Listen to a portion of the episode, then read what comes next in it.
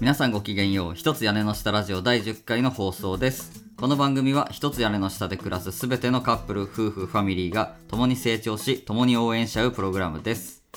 二人暮らし初心者のカップルがさまざまな経験の中で学んだことや知ったことなどをおしゃべりしつつあなたにとって役立つ情報をお届けします。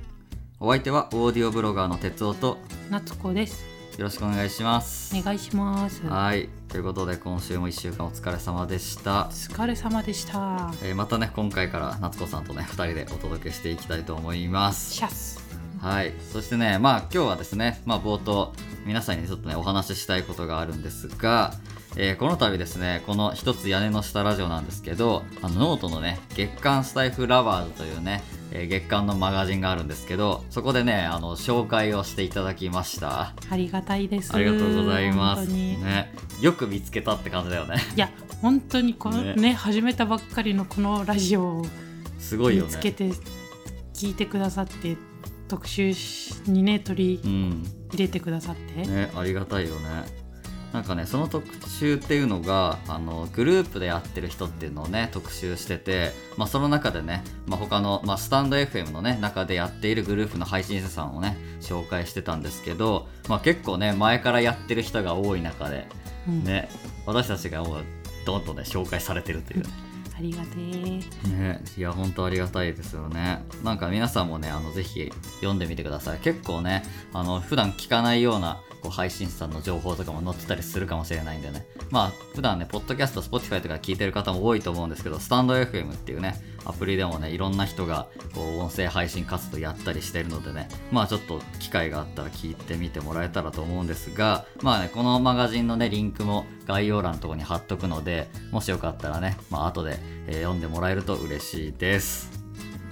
はいということでですね今回はちょっとまあつなぎように入っていくんですけどもまあ今回はですね、まあ、同性生活の中で重要なね、まあ、部屋選びというものに関するねお話をしていきたいなと思います。まあ私たち自身がね実際に気をつけたこととかまあこだわった点とかねまあそういったところをね2人でおしゃべりしていきたいなと思います。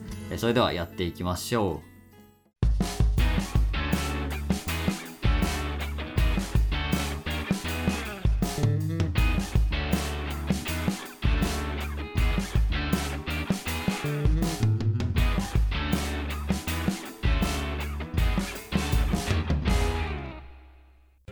はい、ということでですね、今回のトークテーマは、2人暮らしの部屋選びということでね、まあ2人暮らし、まあ、私たちもね、始めてもう2ヶ月ちょいぐらい経つんですけど、まあこの今住んでる家っていうのはね、この2人暮らしをするために、こう新たに引っ越しをね、えして、で、そういう流れでね、二人暮らしをするために選んだ部屋なんですけども、まあそれに関してね、いろいろと気をつけたこととか、そういったところをお話していきたいと思うんですが、まあね、今回は前半と後半でね、2つのトピックに分けてお話をしていこうかなと思います。で、前半は、まあ、部屋選びで気をつけるべきことということですね。まあ、これはね、まあ、2人暮らし、1人暮らし問わずね、まあ、なんか部屋を選んだりする際には、まあ、こういうこと気をつけた方がいいよみたいなね、私自身が、こう、考えてね、ちょっと思ったことみたいなのをお話ししていきます。で、後半は、まあ、私たち自身のこだわりポイントですね。まあ、私、哲夫と夏子さん2人でね、まあ、こういうとこに絶対こだわりたかったみたいなね、そこのこだわりの部分を、えー紹介をするっていう形で進めていきたいと思います。はい。ということでね、早速前半のトピックいきたいんですが、まあ、部屋選びで気をつけるべきことということでね、まあ、結構いろいろね、ありますよね。うんたくさんポイントねありますが、うん。なんかある？どどういうところに気をつけるみたいなのは？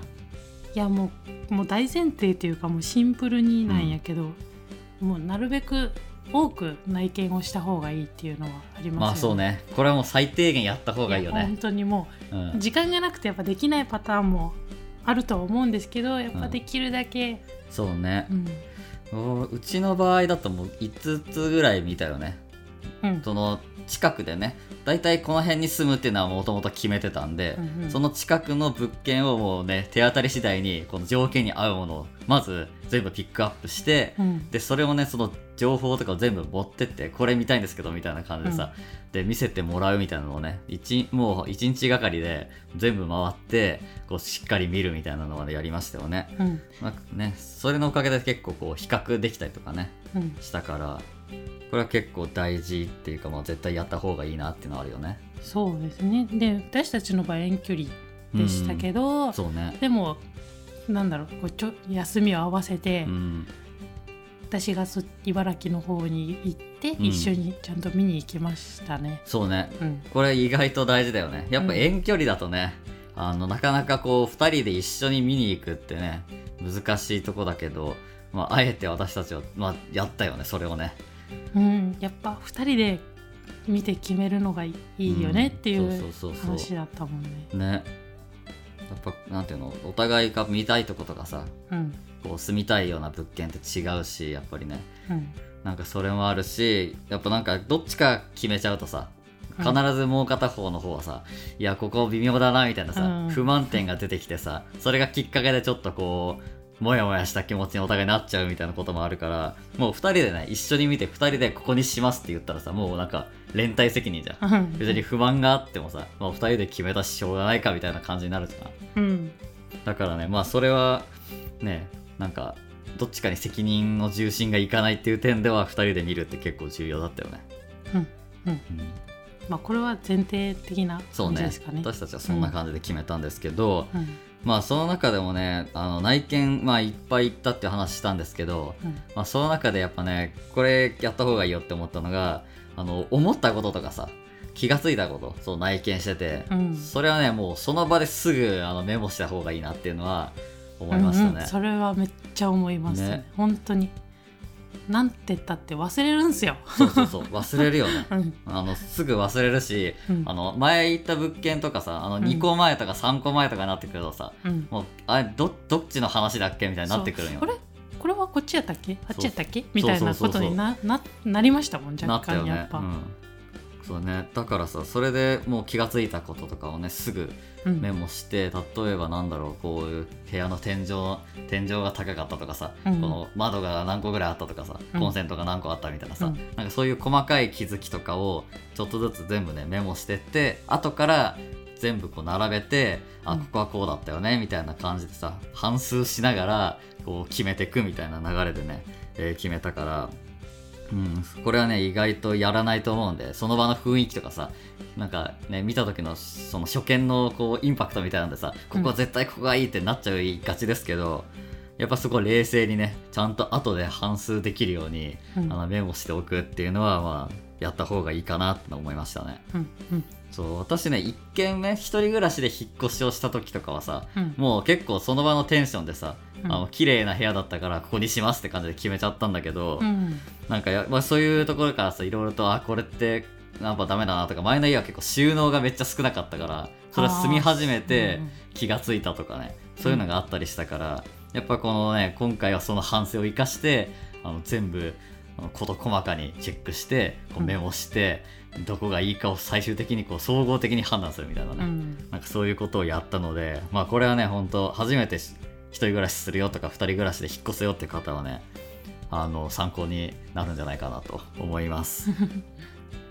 でまあそれをね、まあ、メモするとか気づいたこと思ったことをメモするっていう点で、まあ、どういうところをね主に見てったかみたいなこともちょっとお話ししたいんですけどまずね初期装備のね充実度うんでこれねあの最初初めて一人暮らしとかさこう賃貸の物件探す人は結構ねあの分かんない部分かと思うんですけどこの中に初期でねこうシーリングライトとかさ、うんエアコンとかガスコンロとかこうやって物件によってさついてるとことついてないとこがねもう結構バラバラなんですよね物件ごとに。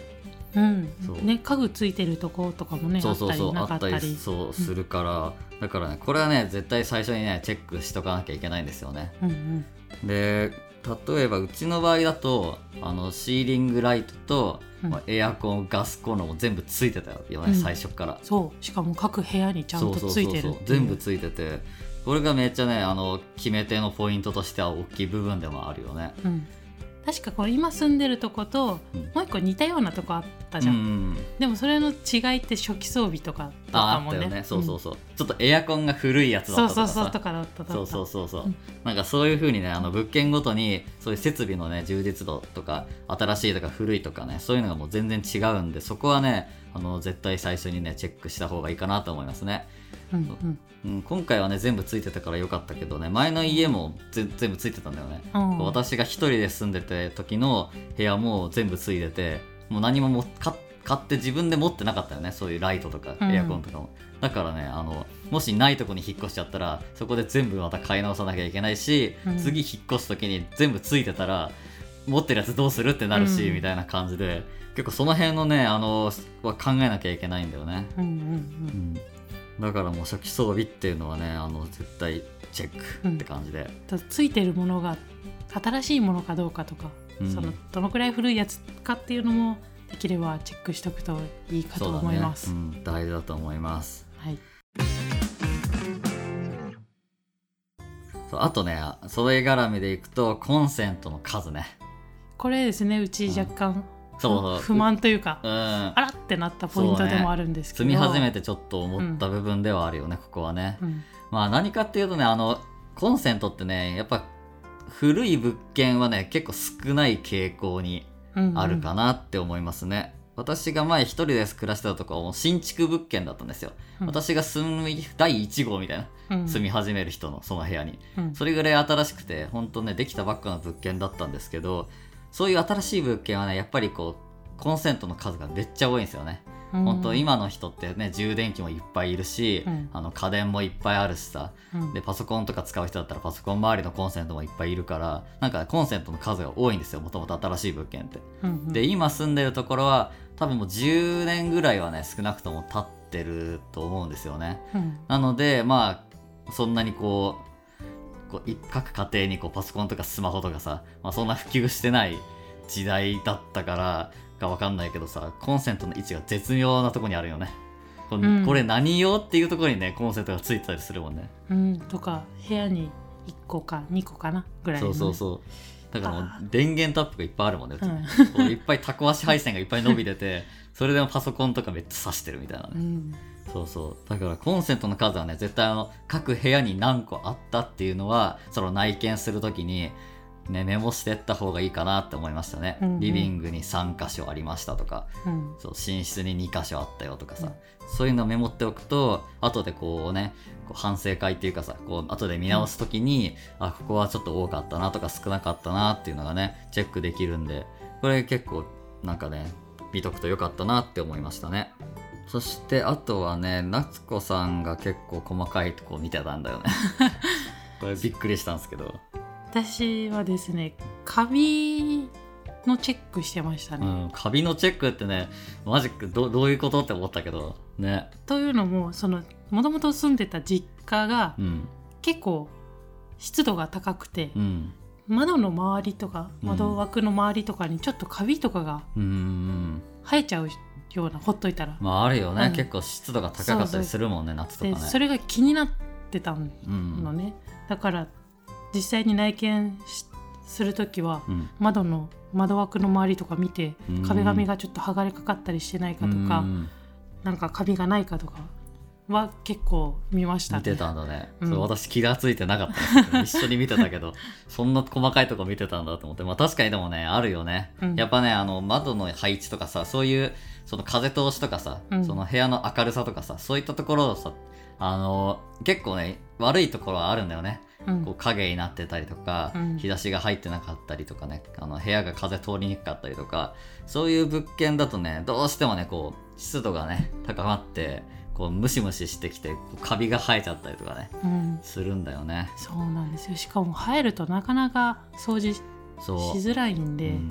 まあ、その辺はしっかりチェックしましたね。ね。結構いたちごっこだよねカビって。うん、一回生えてくるようなところに住んじゃうとさ取ってもすぐまた生えるじゃん。そうなんよ。そうずーっといたちごっこになっちゃうからそこはね結構重要なポイントだなって思いましたね。うん。その話聞いて、うん、うん。だからこういうなんていうのかな窓の周りとかのねカビチェックっていうのを皆さんねぜひあの水回りとかもね カビが生えやすいようなこう環境にないかとかね、うんうん。そういったのはチェックすした方がね、まあ、結構いいんじゃないかなっていうのはありましたね。う。ん。であともう一個私がチェックしてたのは、うん。共有スペースのこう綺麗さというか、うん。の使われ方うん。とかをチェックしてました、ゴミ捨て場とか、うん。駐車場駐輪場うん。とか普通にその廊下とかうん。にすごいゴミが散乱してないかとか、うん。ゴミ捨て場にめちゃくちゃに捨てられてたらちょっと怪しいやん、そうね。あらあらみたいな、そうね。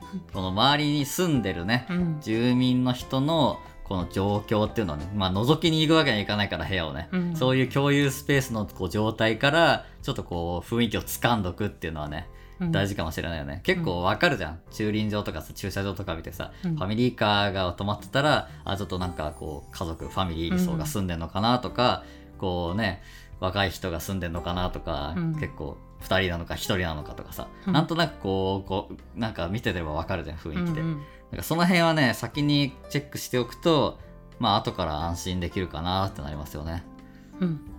うん、うちは結構そこは綺麗だったよね、うん。めっちゃ綺麗やった、うん、共有スペースに物が散乱したりとかしなかったし、あないね、ない。綺麗だったし、ね、駐車場も結構ファミリーカーが多めだったんであ結構ファミリー層が多いのかなって思ったらねお隣さんがこうファミリーだったりみたいなうん。感じで、まあ最近はねこう隣近所の人との付き合いとかも、まあ、ほとんどないかもしれないけどまあいろいろねきご近所トラブルとかになんないようにっていうのもあってまあそんなこうへ変な人がこう住んでないような物件を選ぶってためにはやっぱ部屋の中だけじゃなくてねこううん外の様子とかもぐるっと見させてもらうっていうのは、まあ、結構やった方がいいのかなっていうのを思いましたね。はいはい。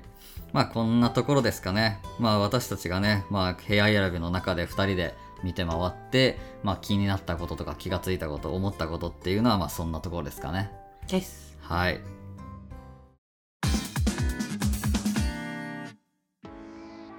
はい。ということでね、まあ後半はまあ私たち自身がこだわったポイントについてね、お話をしていこうかなと思っています。まあさっきの話ともね、まあちょっと被る部分もあるかもしれないんですけど、まあちょっとね、お話ししていこうかなと思います。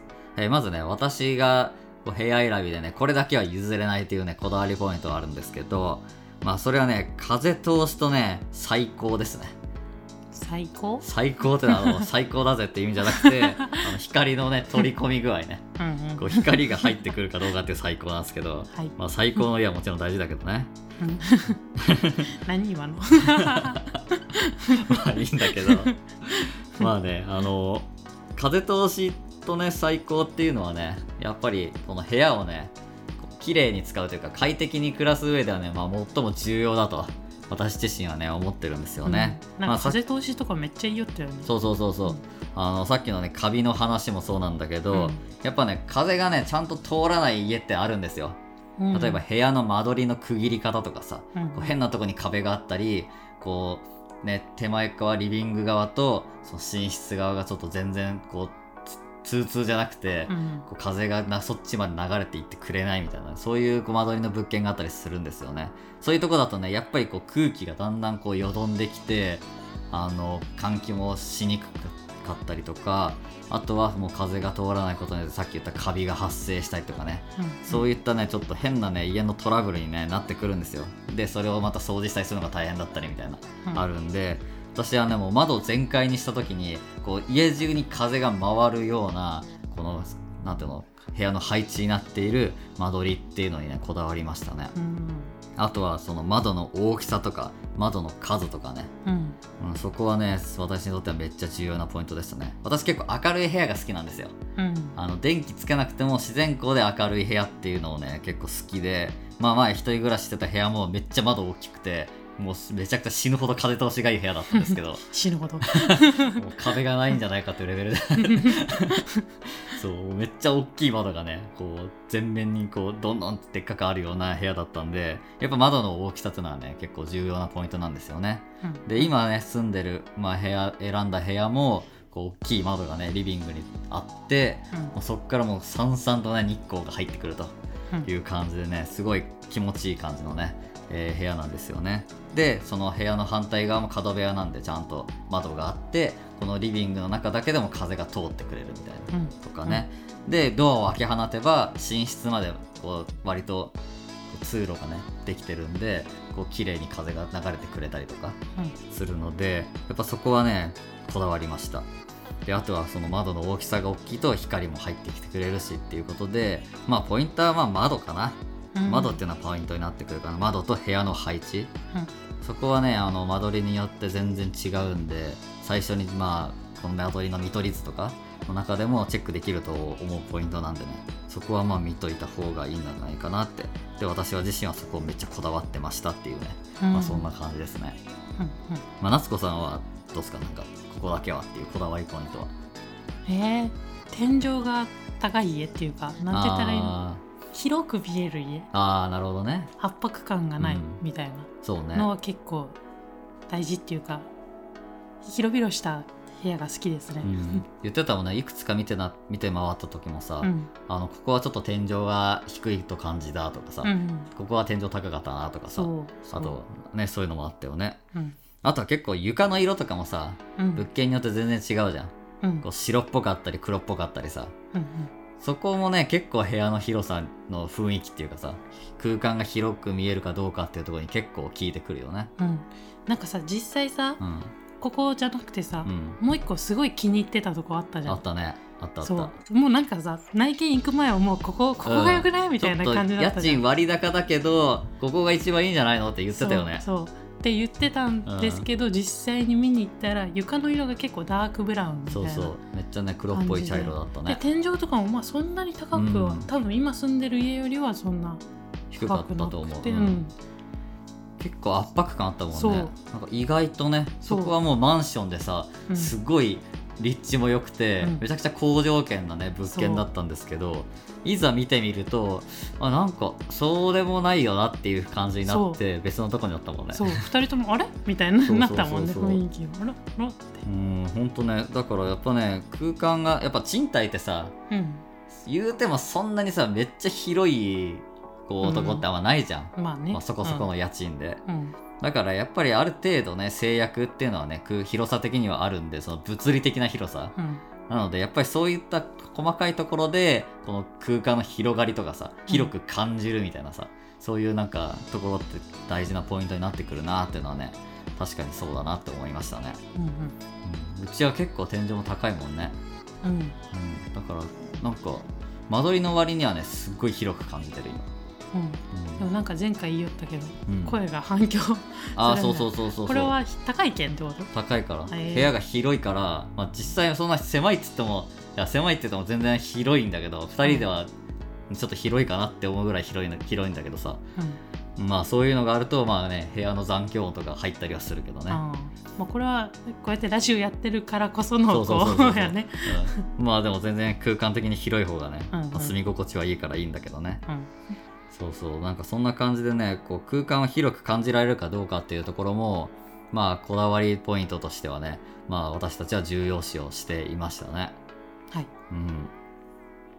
ここですかね特に。本当にこだわったのは2つ？このそうだね。この2つが、まあ、特に私たちが部屋を見る上では絶対これは大事だって思ってたよね、うんうん。うん、だからそれを軸にして部屋選びはしてたかな。最初のそのリサーチの段階からその窓の配置とかさ、うん。部屋の配置とかはね個人的にめっちゃ調べてたしうん。ね、まあ、あとはな実際見に行ってそのね現物を見てその空間を広く感じるかとかさ、うん。圧迫感がないかとかうん。そういうのはまあ実際に全部見て、まあ、判断したっていう感じだよね。うん、で最終的にね今の部屋を選んだわけなんだけどまあ他にもね結構ねどこも良かったよね。うん。なんかいいとこはほんといろいろあったよね。そう。なんか今住んでるとこよりお風呂が広いそうそうそうそう。部屋とか、うん。あと何があったっけ？あとはなんだろう。その部屋数はうちは今 2LDK だけど、うん。1L とは悩んだよね最終的に。私が個人的には 1L でなんか 1L だけどもっと広く感じたような部屋もあったりとかさしたじゃんだからどっちがいいかなとか結構悩んだりとかもしたし結構結構競ってたよね。ぱリサーチしてさ結構選んだ部屋だからさ、うん。見に行った時もさあここはここでいいなとかさ、うん。結構最終的に競ったところはいくつかあったよね、うんうん。うん、だからその中から今の部屋をこうなんていうのかなこう総合ポイントみたいなさ、うん。ポイント制で最初話したよね、この広さ何ポイントみたいなさなんか設備何ポイントみたいなさポイント制でさ最終的に一番ポイントが高かったのが、まあ、今住んでるとこで、まあ、最終的にそこにしますってなったよね。うん。まあそんな感じですかね。どうですかね？参考になりましたかね？まあ私たち個人的な話ももちろんあったんですけどまあ遠距離からねこれから2人暮らしするとかいう方もね多分いると思うんですよ。うん。そういう人にとってはね、まあ私たちならではのね、この視点からのお話もできたと思うんで、まあ部屋選びとかね、まあ同棲生活を始める前の段階のね、まあ参考になる方も多いんじゃないかなと思います。で、またね、まあ最初にお話しした、まあ気をつけるポイントっていうのは、まあ一人暮らしとかの方でもね、そうだし、ファミリー層の方でもそうだし、まあ全体的にね、こう共通して気をつけた方がいいなって思うところだったので、まあ部屋選び全体でちょっと参考になるんじゃないかなと思います。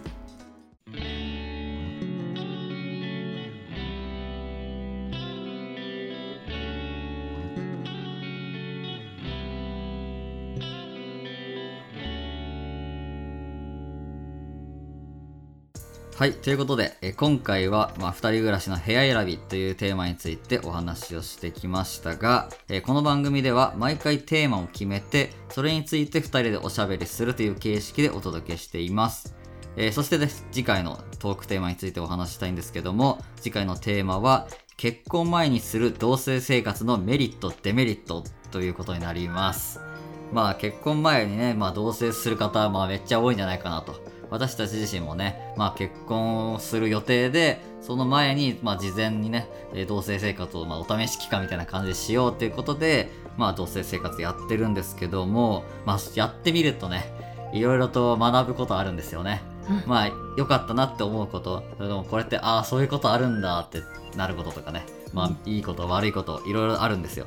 その辺のね、お話っていうのを次回しっかりがっつりやっていきたいなと思っております。まあね、結構興味持たれる方もいるんじゃないかなと思いますので、ぜひね、えー次回も聞いてもらえたらと思います。ということで、えー一つ屋根の下ラジオいかがでしたでしょうか、えーこの番組面白い、これからも聞きたいと感じていただけた方、ぜひフォローをお願いします。また、この番組の公式 Twitter アカウントもあります。えー Twitter では私たち2人の何気ないつぶやきや日々の気づきや情報などをシェアしたり番組の情報をつぶやいたりと自由に活動してますのでぜひこちらも合わせてフォローをお願いします。そしてこの番組に関する感想質問などのお便りを募集しています。概要欄の Google フォームの URL や Twitter の DM からお寄せください。スタンド FM からお聞きの方はコメントやレターから送っていただいても構いません。皆さんと交流できるのを楽しみにしています。よろしくお願いします。本当に。そうね。欲しいね。